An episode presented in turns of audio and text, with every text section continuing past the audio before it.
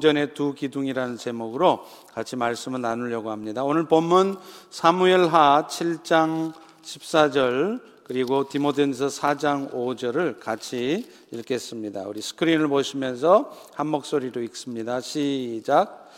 나는 그에게 아버지가 되고 그는 내게 아들이 되리니 그가 만일 죄를 범하면 내가 사람의 매와 인생의 채찍으로 징계하려니와 다음 디모데전서 4장 5절 시작 하나님의 말씀과 기도로 거룩하여 짐이라 아멘. 어, 넬스 페레라고 하는 신학자는 우리 성도들의 믿음의 단계를 어, 세 단계로 분류를 했습니다. 오늘 이 말씀을 들으시면서 여러분은 지금 어느 단계쯤 있는가 살펴보시기 바랍니다. 가장 첫 번째 단계는 예수님께서 우리의 죄가 용서되어지도록 십자가에서 죽으셨다는 것과 그분이 부활하셨음을 믿음으로 말미암아 구원을 얻는 단계입니다. 아마 여기 계신 분들은 거의 대부분 다 이 단계는 지나셨겠죠. 두 번째 단계는 이 구원 얻는 믿음이 점점 자라서 나도 모르게 내 안에 세상을 향한 욕심은 사라져 가고 어찌하든지 하나님의 뜻을 이루어 가고자 노력하게 되는 단계입니다. 그리고 마지막 세 번째 단계는 예수님께서 내 삶의 완전한 주인이 되셔서 나의 말과 나의 행동과 나의 생각, 심지어는 나의 얼굴 표정까지도 예수님처럼 나타나는 단계입니다. 아마 이 자리에 계신 여러분 대부분은 두 번째 단계쯤에 계시지 않을까 싶습니다. 하나님께서 성령님을 통해서 오늘도 우리의 삶을 이끌어 가시는 최종 목표 지점은 말할 것도 없이 이 세 번째, 우리 모두가 예수님 닮는 모습이 되는 것입니다. 그래서 예수님처럼 늘 겸손하며 온유한 성품을 가지고 어떤 상황 속에서도 심지어는 멸시받고 천대받고 인정받지 못하는 그런 상황에서조차도 아버지의 뜻을 이루어 가고자 살아가는 모습, 이 모습이 바로 하나님께서 우리에게 원하시는 모습입니다. 저는 오늘 신앙생활의 기본 시리즈 마지막으로 오늘 본문의 말씀을 통해서 하나님께서는 오늘 여러분의 삶이 예수님 닮는 삶이 되도록 어떻게 이끌어가고 계신지, 그리고 그 과정에서 오늘 우리에게는 어떤 것들이 필요한 것인지를 나누어 보려고 합니다. 하나님께서는 이 일들을 이루어 가시기 위해서요, 여러 가지 방법을 쓰고 계세요. 가장 먼저 쓰시는 방법은 삶의 훈련을 통해서 그 일을 이루십니다. 오늘 보면 사무엘하 7장 14절을 한번 보십시오. 나는 그에게 아버지가 되고 그는 내게 아들이 될 터인데 그가 만일 죄를 범하면 내가 가만히 있지 않고 사람의 매로 인생의 채찍으로 징계할 것이다. 오늘 본문의 말씀은 하나님께서 다윗의 아들 솔로몬을 통해서 성전을 지으실 것을 말씀하시면서 덧붙여서 하신 말씀이에요.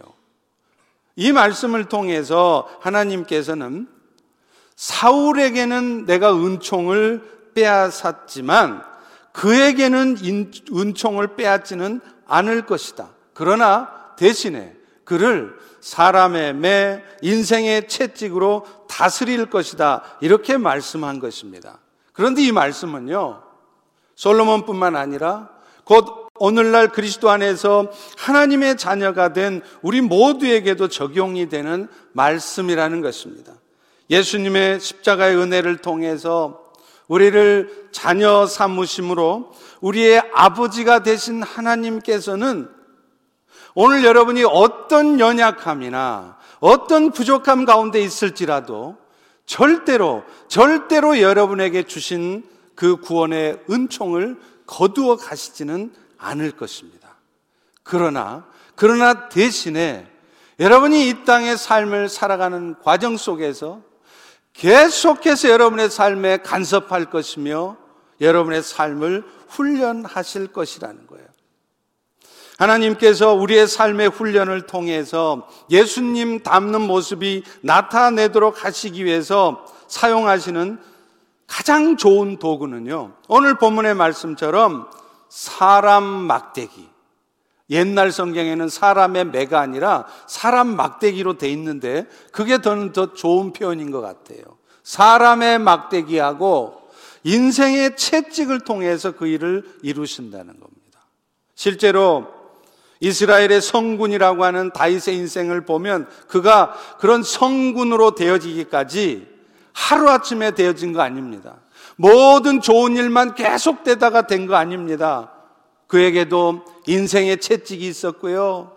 견디기 힘들고 상대하기 힘든 사람 막대기의 훈련이 있었습니다. 그런 수많은 훈련을 통해서 다윗이 성군이 되었던 것이죠. 하나님이 사람을 훈련할 때 가장 잘 쓰시는 방법이 바로 인생의 채찍이에요. 살아가면서 누구나 겪을 법한 수많은 일들, 감기에 걸리고 사고가 나고 재정적인 어려움을 겪고 이런 일들을 통해서 하나님은 우리를 더욱 온전하게 하시는 것입니다. 왜냐하면요. 우리의 본성 자체는 인생의 채찍이 오지 않으면 좀처럼 우리 자신을 돌아보지를 않아요. 먹고 살기 힘든 상황이든 몸이 아파서 힘든 상황이든 그런 일들이 벌어져야 그런 일들이 있어야 비로소 우리는 진지하게 우리 자신을 돌아봅니다. 그저 아무 문제 없이 평안하게 살아보면 절대로, 절대로 하나님을 바라보지 않습니다. 한국의 유명한 개그 우먼인 이성미 씨를 여러분 기억하실 겁니다. 지금은 그분은 아마 캐나다에 이민을 해서 살고 있는 것으로 알고 있습니다. 그런데 그분이 신실한 크리스찬이 되었어요. 그런데 그녀가 그런 신실한 크리스찬이 된 이유도 그동안에 무려 12번에 걸친 수술을 받았기 때문이라는 것입니다. 그분은 이렇게 말을 합니다. 제가 마지막에 받은 수술이 바로 암 수술이었습니다. 암 선고를 받고 많은 생각을 하게 되었습니다.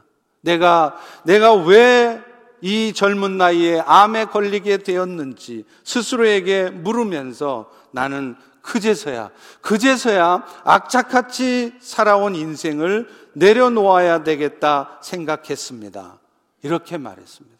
암 수술 전에는 미래에 있을 행복을 꿈꾸면서 허황된 삶을 살았는데 이제는 주어진 하루하루에 그저 만족하고 감사하며 살아가고 있다는 것입니다. 여러분, 만약에 이성미 씨가 인생의 고통스러운 과정을 통해서라도 예수님을 만나지 않았다면 그녀는 지금도 여전히 세상에 빠져서 살아가고 있었을 것입니다. 또 그녀가 크리스찬이 되고 나서라도 암으로 말미암아 이런 극한 상황에 처해 보지 않았다면 그녀는 어쩌면 예수 믿고 살아도 그리스도인으로 살아도 그저 예수님 때문에 축복받아서 자신의 인생이 부요해지기만을 기대했을 거라는 거예요. 그러나 그분은 암 수술을 거치면서 남들은 겪지 않는 그런 범상치 않은 인생을 지나면서 자신이 지금 무엇을 위해서 살아왔는지를 진지하게 고민하게 되었습니다. 그리고 이제는 세상에서 부유한 삶을 사는 것, 이게 목표가 아니라 하나님께서 덤으로 주신 그 매일매일의 삶에 그저 감사하면서 오늘 또 영원한 하나님의 나라를 위해서 내가 어떻게 준비하며 살아갈까를 고민하는 삶이 된 것입니다. 하나님은 오늘 또 우리가 무엇을 위해서 살아가고 있는지, 또 여러분의 삶의 방향은 지금 바로 잡혀 있는지 살펴보도록 인생의 채찍을 주세요. 여러분 인생, 여러분 뜻대로 잘 안 되시죠? 내 뜻대로 되지 않는 상황을 통해서 내 힘을 가지고 인생을 살아가려고 하는 태도를 고쳐주시는 것입니다. 하나님의 주권을 인정할 수밖에 없는 어쩔 수 없는 상황에 처하게 함으로 내 삶은 내 것이 아니고 주님의 것이라는 것을 깨닫게 하는 것이에요. 그래서 내 뜻대로 내 인생을 사는 것이 아니라 그분 뜻대로 인생을 살기로 다짐하고 내 삶을 그분께 맡기게 하는 것입니다. 그래서 오늘도 내 뜻대로 모든 것이 내가 생각하는 것대로 돼야 된다는 그 아집과 세상을 향한 욕심을 내려놓게 하시는 것이죠. 그리고 대신에 영원한 나라를 소망하며 그 나라를 준비하는 삶을 살게 하는 것입니다. 비록 그 과정에서 때로는 힘들고 고통스러운 상황들이 있다 할지라도 좌절하고 굴복하고 무너져 있는 것이 아니라 예수님께서 나를 위해서 당하셨던 그 십자가의 고난을 묵상하면서 이겨내 나가도록 하는 것, 이것이 이것이 바로 하나님께서 오늘도 여러분의 인생에 채찍을 주시는 이유인 것입니다. 그런데 우리 하나님이 다루시는 또 하나의 방법이 있습니다. 그것은 바로 사람 막대기죠. 어쩌면 인생의 채찍보다 더 견디기 어려운 게 사람 막대기일 것 같습니다. 사람들이요, 먹고 살기 어려워도 그거 잘 버티더라고요. 그런데요, 사람 때문에 힘든 것은 견디지 못합니다. 그래서 처음에는 아름다운 가정으로 출발했다가도 어느 순간 어쩔 수 없는 이별을 하기도 하고요. 그렇게 해서는 안 된다는 것을 뻔히 알면서도 마음속으로 미워하고 원망하다가 갈라서는 것입니다. 그런데 여러분, 사실 사람 때문에 여러분의 인생에 힘든 상황이 있는 것도 역시 하나님이 의도하신 바라는 것을 기억해야 합니다. 오늘도 하나님은 우리가 사람들을 상대할 때 세상 사람들과 같은 똑같은 시각으로 사람을 보는 것이 아니라 어찌하든지 하나님의 시각을 가지고 하나님의 눈으로 사람을 바라보도록 훈련하시는 거예요. 그래서 그런 훈련을 받은 사람들이 주변에 어떤 연약한 자를 보아도 어떤 마음에 안 드는 사람이 눈에 띄어도 그들을 주님의 사랑으로 섬길 수 있도록 하시는 것입니다. 사무엘하 1장에 보면 다윗이 사우랑 죽었다는 보고를 듣는 내용이 나와요. 아말렉 청년 하나가 자기가 사우랑을 죽였다고 하면 다윗상이 아주 기뻐하며 자신에게 상을 줄 것이라고 생각을 하고서 거짓으로 보고를 합니다. 내가 사우랑을 죽였습니다. 그런데 다윗은 그 사우랑을 죽였다는 아말렉 청년한테 상을 주기는커녕 오히려 그 청년을 죽여버리고 맙니다. 우리 같았으면 평생 나를 힘들게 했던 그 사람 죽여줬다는데, 아이고, 고맙습니다. 내가 할 일 당신이 해줬습니다. 할 텐데, 다윗은 안 그런다는 거예요. 사우랑 죽었다는 소식을 듣고 오히려 밤새 금식하며 슬피 울었대요. 여러분, 여러분 같으면 여러분을 그렇게 평생토록 힘들게 하던 왼수 같은 인간이 죽었대는데 기뻐하는 정도까지는 아니어도 아무리 그래도 그 사람 죽음 때문에 슬퍼하며 금식까지 하며 울겠습니까? 그런데 다윗이 이런 반응을 보인 데는 이유가 있다는 것이에요. 사무엘하 1장 14절에 답이 있습니다. 다윗이 그에게 이르되 네가 어찌하여 손을 들어서 여호와의 기름 부음 받은 자 죽이기를 두려워하지 않았느냐? 다윗의 눈에는 그 사울 왕이 평생 원수가 아니었습니다. 부족하고 심지어는 악하기조차 한 사울 왕이었지만 그 역시 여호와의 기름 부음을 받은 존귀한 자였던 것입니다. 그러니 그러니 그는 그 사우랑이 죽었다는 소식을 듣고서도 기뻐하는 것이 아니라 저녁까지 슬퍼하며 금식한 것이죠. 사랑하는 성도 여러분, 사실 오늘 우리 모두가 여러분 인생 가운데서도 사람 막대기를 통해서 힘든 훈련을 받는 이유 중에 하나도 바로 이것입니다. 우리 눈에 보이는 연약한 인간들도 사람의 눈으로 보지 말고 하나님의 눈으로 보라는 것이에요. 그래서 내 눈에는 여전히 약한 놈, 말도 안 맥히는, 씨알도 안 맥히는 나쁜 놈이 아니라 그 역시도 그리스도께서 피값을 치르고 받으신 지체이고 그렇기 때문에 오히려 그가 미워 죽겠는 것이 아니라 불쌍한 지체로 보여지도록 하시려고 오늘 또 사람 막대기를 통해서 여러분을 훈련하시는 것입니다. 그런데 하나님은 왜 우리에게 그런 훈련을 하실까요? 사람들이 그렇게 보여질 때 우리는 비로소, 비로소 세상 사람들에게 그리스도의 사랑을 나타낼 수 있기 때문입니다.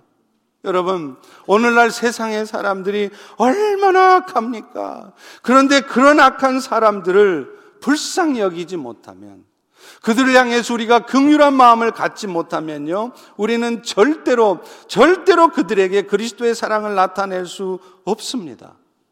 오히려 세상 사람하고 똑같이 어떻게 하면 저 인간한테 왼수 갚아줄까? 어떻게 하면 저 인간을 코를 납작하게 만들어줄까? 그 궁리를 하게 돼 있다는 것이에요. 그래서 로마서 15장 1절과 7절도 이런 말씀을 합니다. 믿음이 강한 우리는 마땅히 믿음이 약한 자의 약점을 담당하고 자기를 기쁘게 하지 아니할 것이라. 그러므로 그리스도께서 우리를 받아 하나님께 영광을 돌리신 것 같이 너희도 서로 받으라. 여러분, 우리가 밥을 먹을 때마다 기도하지 않습니까? 먹고 마실 때마다 하나님의 영광을 위해서 살게 해달라고 기도해요. 그런데 여러분, 하나님의 영광을 위해서 산다는 게 어떤 삶입니까? 헌금을 백만 불 하는 것입니까? 엄청나게 죽을 똥 살 똥 교회 와서 봉사하고 애쓰는 것입니까? 물론 그것도 하나님의 영광을 나타내는 것이겠죠. 그러나 오늘 로마서의 말씀은 뭐라고 말합니까? 여러분 주변에 있는 연약한 자, 얄미워 죽겠는 자, 부족해 보이는 자, 그 역시도 그리스도께서 나를 받은 것처럼 저도 받은 형제라는 것을 기억하면서 받아줄 수 있고 품어줄 수 있고 여러분 이것이 이것이 바로 하나님의 영광을 나타내는 것이라는 거예요. 그리고 하나님은 오늘 또 그 일을 여러분의 삶에 훈련하려고 여러분 주변에 여러분 마음을 그렇게도 속상하게 하는 사람들, 여러분 눈에 보기에는 그렇게도 염려스러워 보이는 그런 사람들을 여러분 주변에 배치해 놓으시는 것입니다. 오늘날 하나님은요, 우리가 사람 때문에 얼마나 억울하고 속상한지를 다 알고 계세요. 여러분이 지금 하나님께 주신 그 인생의 채찍 때문에 얼마나 힘들어하는지를 알고 계십니다. 그런데 기억하십시오. 여러분의 삶의 이 모든 상황을 연출하신 분은 하나님이시라는 거예요. 지금 여러분을 참 많이 힘들게 하는 그 사람도 사실은 알고 보면 엑스트라일 뿐입니다. 그리고 그 사건의 배후에 있는 사탄 역시도 이런 일이 벌어지게 한 장본인 감독은 아니라는 것입니다. 진짜 감독은 하나님이셨어요 조 감독도 감독 말 들어야 합니다. 엑스트라도 당연히 감독이 하라는 대로 하고 있을 뿐인 것입니다. 그런데 이 모든 연극을 연출한 감독의 의도가 무엇입니까? 오늘 여러분 인생에 그렇게도 여러분 마음을 아프게 하고 힘들게 하는 인간이 여러분 바로 옆에 앉아 있는 이유가 무엇입니까? 여러분이 정말 힘들고 고통스러운 인생의 상황들이 여러분의 삶에도 뜻하지 않게 찾아온 이유가 무엇입니까? 그런 상황들을 통해서 그런 사람들을 상대하면서 여러분이 점점 예수님 닮으라는 것입니다. 그래서 온전한 사람이 되어질 때 그때 여러분이 비로소 우리 교회를 이 땅에 세우신 목적, 세상에 예수님을 나타내는 저 미션을 처치가 되게 하는 것입니다. 그런 목적을 가지고 오늘 또 우리 인생에 그런 일들이 있는 것입니다. 그런데 안타까운 것은요, 많은 경우에 우리들은 그런 하나님의 의도를 잘 눈치를 못 채요. 그런 문제 상황에서 세상 사람들하고 별반 다르지 않게 말하고 행동하고 얼굴 표정을 짓습니다. 똑같이 불평하고요, 화내고 미워하는 것입니다. 하나님이 주시는 시험 문제 때문에 그야말로 시험에 들어있는 것이죠. 그래서 어떤 사람은 그런 훈련을 하게 하신 하나님의 의도와는 다르게요. 더 성질이 나빠지는 거예요. 세상 욕심 버리고 그런 일들 통해서 하나님의 뜻을 따라 사는 것이 무엇인지를 깨달으라고 버려놓으신 상황 앞에서 자기 뜻대로 안 된 인생을 비관하고 불평만 하고 있는 것이죠. 여러분, 이게 무슨 차이일까요? 바로 하나님의 말씀이 있느냐 없느냐의 차이예요. 하나님의 말씀을 마음 깊이 새기느냐 그렇지 않으면 들어도 한쪽 귀로 듣고 한쪽 귀로 흘리느냐의 차이인 것입니다. 오늘 본문도 그것을 말하고 있지 않습니까? 우리 디모데전서 4장 5절을 다시 한번 읽겠습니다. 시작. 하나님의 말씀과 기도로 거룩해지니라. 여러분 우리는요 이미 그리스도의 보혈로 거룩해진 자들이에요. 그런데 그것은 예수님으로 말미암아서 의의 옷을 입은 우리들을 하나님께서 거룩한 자라고 인정을 해 주시는 것일 뿐이지 실제로 지금 여러분의 삶이 거룩한 삶을 살고 있는 것은 아닙니다. 그런데 실제로 우리가 거룩해지려면 다시 말하면 오늘도 성령님의 인도하심을 따라서 그 인도하심의 최종 목표 지점인 예수님 닮은 삶이 우리에게 나타나려면 삶의 훈련만 가지고 안 되더라는 거예요. 그 과정 속에서 성령님을 통해 우리에게 부어주신 지속적인 또 다른 은혜가 필요해요. 그런데 그게 뭐냐면 바로 말씀과 기도라는 것입니다. 아무리 하나님이 우리를 훈련하시기 위해서 우리 인생의 어려움을 던져줘도요, 말씀을 듣지 않는 사람들은 하나님의 의중을 깨닫지를 못해요. 그렇기 때문에 그런 일들 앞에서 더 염려하고요, 더 두려워합니다. 괜히 불평과 원망만 늘어놓습니다. 다시 말하면 고생은 고생대로 하면서 쉽사리 성숙한 모습으로 변화되지 못하는 것이죠. 문제를 내신 출제자의 의도를 파악하는 데는 신경 안 쓰고 그저 당장에 벌어진 그 인생의 문제를 풀어내는 데만 신경을 쓰다 보니까 그렇게 되는 것입니다. 여러분, 하나님의 의도를 빨리 깨닫고 그 의도에 맞추어서 내 삶이 조정되지 않으면 결코 우리의 삶의 회복은 없습니다. 전도서 7장의 말씀처럼 하나님께서 굽게 해놓은 것을 사람들이 어찌 곧게 만들 수 있겠습니까?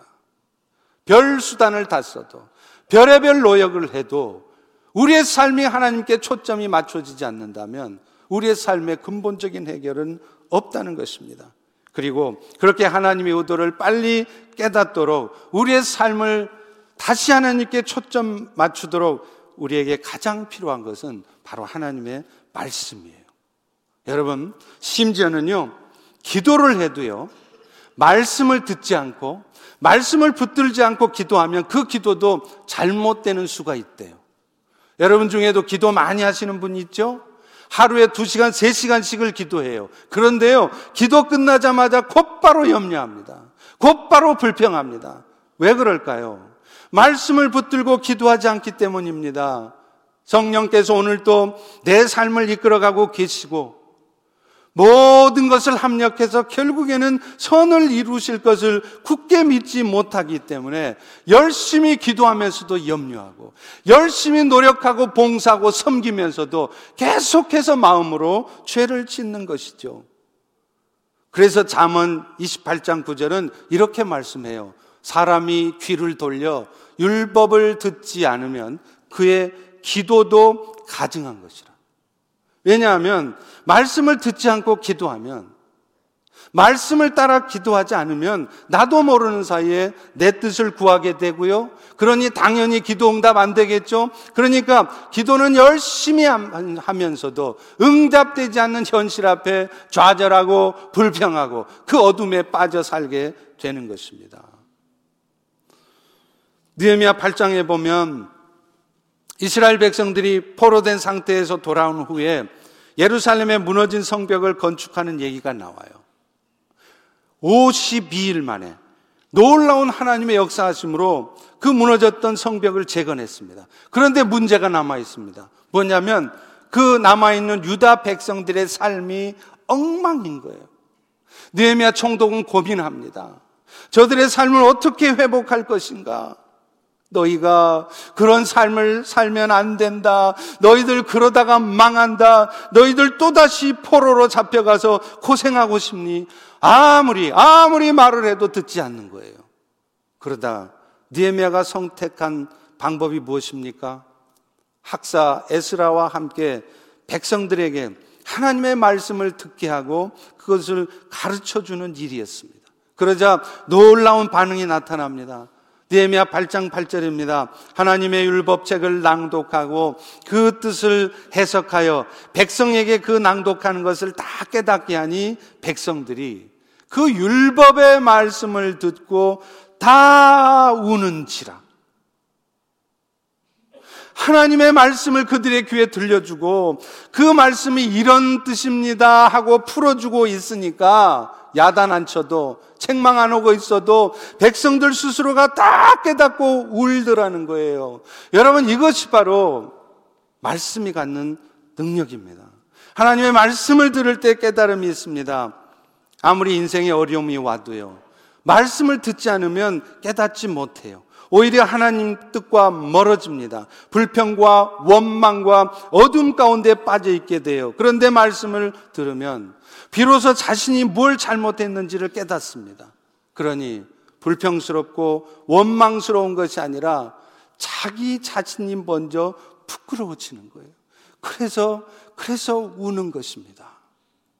제가 전도서 말씀을 나누다가 어떤 성도님이 그런 말을 하는 걸 듣고 참 은혜가 됐습니다.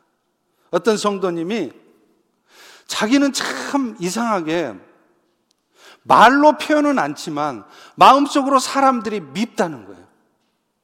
주변에 하여튼 보여지는 사람마다 다 마음에 안 들고 다 잘못된 것 같고 속으로 막 미워하게 된다는 거예요. 분명히 그러면 안 된다는 거 알아요. 뻔히 알면서도 계속 미워하는 마음이 생기더라는 거예요. 그래서 어쩔 수 없어서 고민하고 있는데 어느 날 전도서 말씀을 읽다가 깨달았다는 것입니다. 전도서 7장 16절에 보면 지나치게 의인이 되지도 말며 지나치게 지혜자가 되지도 말라. 너희가 어찌 스스로 패망하려느냐. 이런 말씀이 있습니다. 스스로 패망한다는 말이 뭐겠어요? 나도 모르게 지나치게 의인되고 지나치게 지혜자가 되려고 하다 보니까 나를 망하게도 하고 또 나 때문에 다른 사람까지 함께 망하게 한다는 거예요. 여러분, 의인 되려고 하고 지혜자가 되려고 하는 것이 뭐가 잘못됐습니까? 당연한 거 아닙니까? 그런데요, 내가 지나치게 의인 되려고 하고 지나치게 지혜자가 되려고 하는 마음이 있으면 여러분 보십시오. 주변의 사람들 다 마음에 안 듭니다. 다 잘못된 것 같습니다. 그러니 자기도 모르게 영적으로 교만해지는 거예요. 그래서 남도 망하게 하고 자기도 망하게 하는 겁니다. 그런데 그 말씀을 읽다 보니까 깨달았다는 거예요. 원인이 여기 있었구나. 내가 남들을 미워하고 주변이 다 마음에 들지 않은 이유가 내가 지나치게 의인 되려고 했던 이런 삶의 태도였기 때문이었구나. 깨달았다는 것입니다. 여러분, 이것이 바로 말씀의 능력이에요. 히브리서 4장 12, 13절도 말하지 않습니까? 하나님의 말씀은 살아있고 활력이 있어서 좌우의 날선 어떤 것보다 대해서 영혼을, 관절을, 골수를 다 찔러 쪼갠대요. 그래서 만물이 벌거벗은 것 같이 그 앞에 드러나는 것처럼 다 드러나게 한다는 거죠. 말씀 앞에 서면 그 말씀이 우리 삶을 다 벌거벗겨 버려요. 내 안에 어떤 어둠이 있어도 아무리 숨기려고 해도 숨길 수가 없어요. 그런데 말씀 앞에 나가지 않아 보십시오. 말씀을 안 들어 보십시오. 말씀을 들어도 의도적으로 한쪽 귀로 흘려 보십시오. 여러분 안에 어떤 어둠이 있는지, 내가 지금 뭘 잘못하고 있는지를 모릅니다. 그러면서도 자기도 모르는 사이에 나는 잘하고 있다고 생각할 수 있고 그러면서 계속 그 죄로 말미암는 어둠에 사로잡혀 있는 것입니다. 그런데 말씀 앞에 설 때 아무도 모르는 음란한 죄악들 누구에게도 들키지 않았지만 여전히 내 마음속 깊은 곳에 숨겨져 있는 질투, 시기의 마음들, 뒤틀려진 못된 마음들이 다 드러나요. 마치 CT를 찍으면 우리 몸 안 깊숙이 숨겨져 있던 암덩어들이 다 드러나는 것입니다. 것과 같습니다. 그런 의미에서도요, 우리는 하나님께 예배 드리는 일을 소중하게 여기셔야 돼요. 예배 시간에 선포되어지는 말씀을 들을 때, 그날 들려주는 하나님의 말씀이 내 삶의 궁극적인 해답이 될 수 있기 때문입니다. 소그룹 모임이 중요한 이유가 이겁니다. 지체들과 나오는 나누는 신앙의 대화 속에서 들려진 말씀들이 내 삶의 해답일 수 있기 때문에 그래요. 말씀을 듣는 가운데 하나님께서 깨닫게 해주시는 것들을 부끄러워하지 않고 하나님 앞에 고백하며 도우심을 구할 때 비로소, 비로소 내 삶에 회복이 있게 되는 것입니다. 사랑하는 성도 여러분, 오늘도 여러분의 삶의 문제가 해결되지 않는 이유는 심지어는 기도하고 있어도 여러분의 삶이 해결되지 않는 이유는 하나님의 말씀을 듣는 일은 소홀히 하면서 내 의지와 내 능력으로만 내 삶의 문제를 해결하려고 하고 있기 때문일 수 있습니다. 그런데 또 하나 더 필요한 게 있어요. 바로 기도하는 일이죠. 아무리 말씀을 통해서 나의 연약함을 확인해도요, 우리는 성령의 도우심을 구하지 않으면 잘 안 됩니다. 사실 우리 모두는 우리의 삶의 문제들을 주시는 하나님의 의도를 알아도 하나님의 뜻대로 살아갈 능력이 없어요. 그렇게 말하면 안 된다는 것 뻔히 알면서도 내 입술에서는 저주의 말이 나가고 있는 거예요. 포기해야 될 것이라는 것 뻔히 알아요. 그러면서도 절대로 욕심을 버리지 않습니다. 축복해 줘야 된다는 거 아는데도 보기만 해도 미워지는 것입니다. 그렇기 때문에 오늘 우리는 성령의 도우심을 구해야 하는 것입니다. 사실 예수님께서 부활 승천하시면서 당신 대신 보혜사 성령을 보내주신다고 한 이유도 그것 때문이에요. 요한복음 14장에 보면 예수님께서 제자들에게 약속을 하세요. 요한복음 14장 18절 26절의 말씀입니다.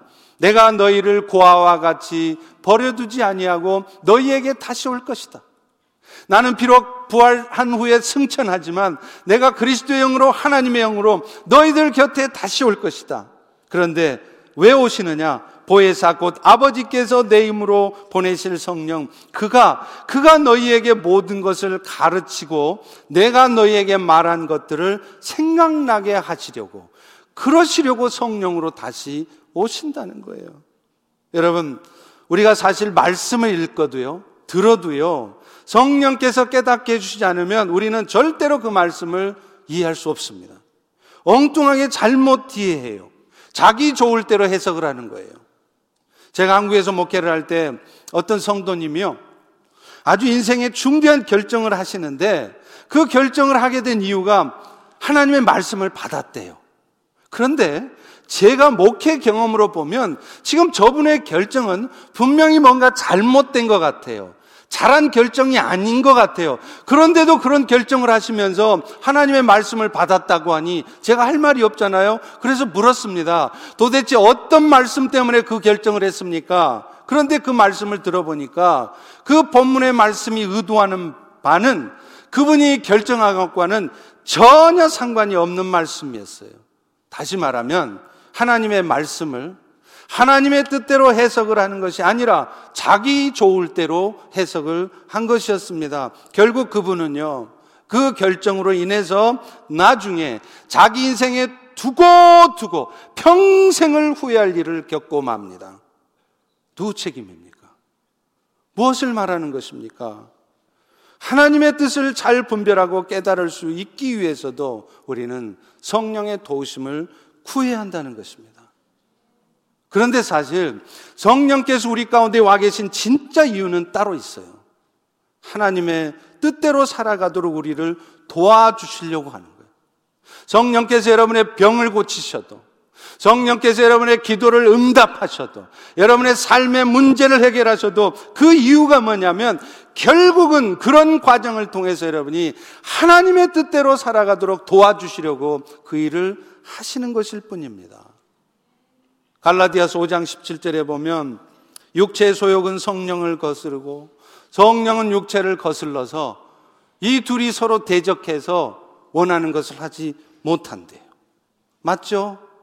여러분 예수 믿고 신앙생활을 시작해도 그 즉시 우리 안에 죄악된 본성이 싹 사라집니까? 천만의 말씀이에요. 우리 안에는 성령님만 계신 것이 아니라 아주 멋 대 먹은 나쁜 근성들, 악한 마음들이 죽는 날까지 사라지지 않고 여전히 우리 가운데 함께 있습니다. 그렇기 때문에 우리는 천국 가는 그 순간까지도 계속해서 그 죄와 싸우며 갈등하며 살아가는 것입니다. 그런데 감사한 것은 이 싸움은 이미 승패가 결정난 싸움이라는 거예요. 성령을 따르면 이기고 성령을 따르지 않으면 지는 싸움입니다. 그런데 문제는 우리는 성령을 따르려 하지 않는다는 거예요. 애써 성령의 도우심을 구하지 않는다는 것입니다. 그러면서 핑계를 댑니다. 사람이 다 그렇지요. 인간의 본성이라는 것이 악한 것이지요. 상황이 그렇기 때문에 어쩔 수 없었습니다. 그런데 여러분, 여러분들이 그런 핑계를 하지 못하도록 그 바로 앞절 갈라디아서 5장 16절은 이렇게 말씀해요. 너희는 성령을 따라 행해 봐라. 그러면 육체 욕심을 이루지 않을 것이다. 성령의 도우심을 구하면 우리는 육체의 욕심을 이길 수 있습니다. 어둠을 물리칠 수 있습니다. 그렇다면 오늘 내 안에 육체의 욕심이 여전히 남아있고 여러분의 심령 속에 어둠이 남았다면 그것은 어쩌면 여러분 자신의 책임입니다. 간절하게 눈물로 성령의 도우심을 구하지 않기 때문에 오늘도 여러분은 죄를 이기지 못하고 여전히 욕심 가운데 그 어둠에 휩싸여 사는 것이죠. 종교개혁을 일으켰던 마르틴 루터는 이렇게 말합니다. 나는 바쁘기 때문에 더 많이 기도한다. 여러분, 내가 바빠졌다는 것은 그만큼 하나님의 도우심이 더 많이 필요해졌단 말이에요. 세상 유혹도 더 많이 받겠죠? 내 힘으로 할 수 없는 일도 더 많아지겠죠? 그런데 우리는 그 반대란 말입니다. 바쁠수록 더 많이 기도 안 해요. 힘들고 피곤해도 시간이 없어도 억지로 시간을 정해서라도 기도할 때 비로소 이 모든 일들이 하나님이 하시는 일이라는 것을 경험하게 될 텐데 그래서 나도 멋지게 그 하나님이 하신 일을 간증할 수 있을 텐데 그러지 않으니 그 역사가 오늘 내 인생에는 없는 것입니다. 마태복음 16장 19절에는 이렇게 말합니다. 내가 천국 열쇠를 너한테 줄 것인데 네가 땅에서 뭐든 매면 하늘에서도 맬 것이고 네가 땅에서 풀면 뭐든 하늘에서 풀 것이라. 여기서 말하는 천국 열쇠는 문자적으로는 천국에 들어갈 수 있는 열쇠입니다. 그런데 사실은 천국의 비밀을 풀어내고 그 천국의 보화가 이 땅 가운데 쏟아지게 할 수 있는 것을 말하는 것이에요. 그런데 이 엄청난 것이 바로 오늘 교회가 된 여러분 모두에게 한 사람 한 사람에게 이미 주어져 있다는 것입니다. 사실 구약 시대만 해도요, 이 천국문을 열고 닫을 수 있는 특권이 몇몇 성전, 성전 문지기들에게만 주어졌습니다. 그래서 이스라엘 백성들, 제사장들로 하여금 성전에 들어가서 하나님 앞에 죄 사함을 받고 하나님의 능력과 은혜로 덧입혀지는 것, 이것이 성전 문지기들이 문을 열어 주느냐, 열지 않느냐에 달려 있었단 말이에요. 그런데, 그런데 오늘날 신약 시대에는 그 성전 문지기한테만 주었던 열쇠가 오늘 우리 모든 여러분들에게 주어졌다는 것입니다. 사도 베드로뿐만 아니라 주는 그리스도시요 살아계신 하나님의 아들이라고 신앙 고백을 하는 여러분 모두에게 이 엄청난 특권과 은혜가 주어져 있습니다. 안타까운 것은 많은 성도들이 이 엄청난 특권을 잘 사용하지 않거나 혹은 잘못 사용하고 있다는 거예요. 사용법을 몰라서 잘못 사용하면서 해도 안 됩니다. 기도해도 별 수 없습니다. 이런 말들을 하고 있다는 것이죠. 여러분, 여러분 주변에 높은 위치인 high places, high position에 있는 사람들을 한번 보십시오. 교회든 세상이든 다 마찬가지입니다. high position에 있는 사람들은 말을 많이 안 합니다. 대기업체 회장 CEO들 보세요. CEO들이 그냥 막 말이 많아가지고 따따따따 합니까? 안 그럽니다. 막 부하 직원들이 막 말하면 그렇게 하세요. 괜찮습니다. 하지 마세요. 그러면 끝나요. 그 짧은 말 한마디에 부하 직원들이 절절절 맵니다. 다 그 말 듣습니다. 왜요? 권위가 있기 때문에 그래요. 여러분도 높은 자리 가고 싶거들랑 오늘부터 말 줄이세요. 따따따따따 이게 이렇고 저게 이렇고 따따따 하지 마시고 말 줄이세요. 그리고 여러분이 그 입술로 하고 싶은 말을 하나님 앞에 기도로 올려 보십시오. 하나님이 어떻게 역사하시는지 한번 보시라고요. 여기저기 분주하게 다니고 이 사람 저 사람한테 부탁하기보다는 필요한 때 열쇠 한 번씩만 쫙 쫙 돌려보세요. 물론 가만히 앉아서 기도만 한다고 일 다 되는 거 아니죠. 때로는 내가 발로 열심히 뛰고 분주하게 움직여야 될 때도 물론 있습니다. 그런데요, 아십니까? 조용히 앉아서 열쇠만 돌리고 있었는데 의외로 일이 풀어지고 그렇게도 오랫동안 나를 힘들게 했던 인생의 문제가 해결되는 것을 경험해 보셨습니까? 그걸 경험하셔야 된다는 거예요. 그걸 경험할 때 주님이 하신다는 말이 이 말이구나. 내가 나서서 모든 일이 되는 것이 아니구나. 그걸 깨닫는 것입니다. 제가 한국에서 목회할 때 권사님 한 분이요. 참 대단한 분이 계세요. 정말 기도를 많이 하시는 분인데 그분이 하루는 자기 아들한테 위협을 하더라고요.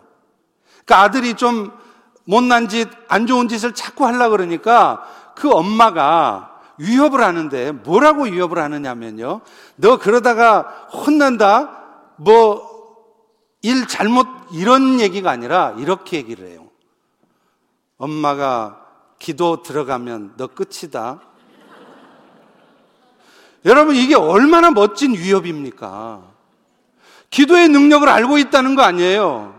기도의 능력을 그 자식도 봤다는 거 아닙니까? 우리 엄마가 입으로 말은 안 해도 기도만 들어가면 꼼짝없이 그렇게 된다는 것을 그 자식도 본 거 아닙니까?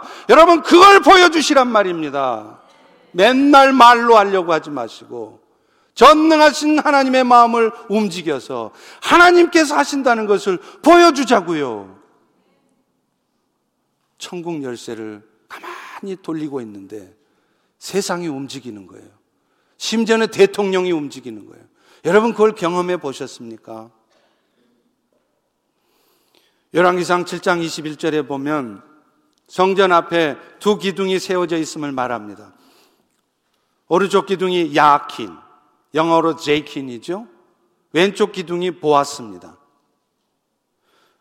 그런데 그 뜻이 뭐냐면 야킨은 그분을 뜻, 그분은 뜻을 세우신다는 것이고 보아스는 그분은 능력이 있으시다는 뜻이에요. 결국 이것은 하나님의 뜻을 세우는 말씀과 또 그 말씀대로 살도록 도와주시는 기도의 능력을 말하는 것입니다.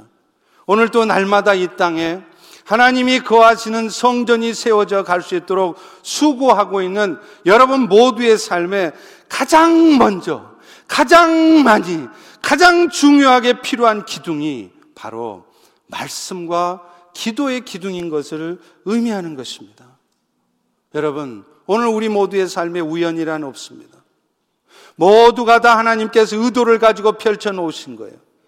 그러나 하나님께서 여러분의 삶에 그런 일들을 벌여 놓으신 궁극적인 목적은 결국은, 결국은 그 일들을 통해 여러분의 삶이 예수님 닮은 삶이 되게 하시려는 것입니다. 그분을 닮은 여러분의 말과 행동과 얼굴 표정들을 통해서 세상의 사람들에게도 영원한 생명의 은혜가 입혀지려고 하시는 것입니다. 그런 하나님의 의도를 말씀을 통해서 깨닫고 순간마다 공급해 주시는 주의 이름으로 주의 뜻 이루어가는 우리 펠로십 되기를 축원합니다.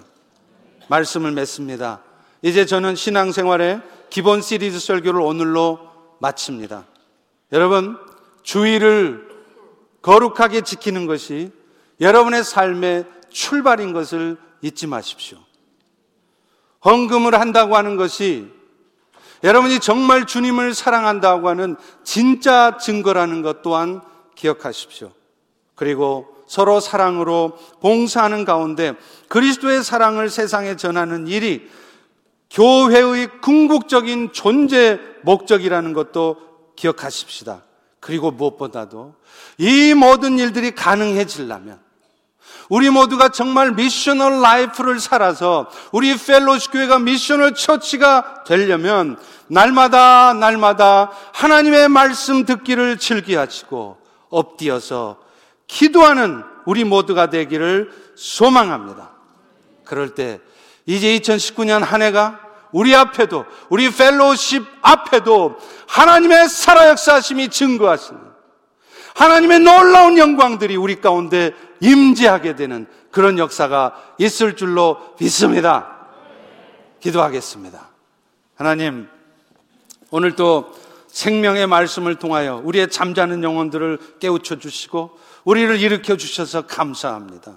이제 우리의 삶이 그 어둠 속에 갇혀 있지 않도록 다시 한번 생명의 말씀을 통하여 성령의 도심을 간절히 구하는 삶을 통하여 일어나게 도와주시고 그래서 우리와 우리 가정과 우리의 교회가 이 땅에 하나님이 기뻐하시는 그런 교회, 그런 가정 되도록 축복하여 주시옵소서 예수님 이름으로 기도합니다. 아멘. 우리 다 일어나셔서 우리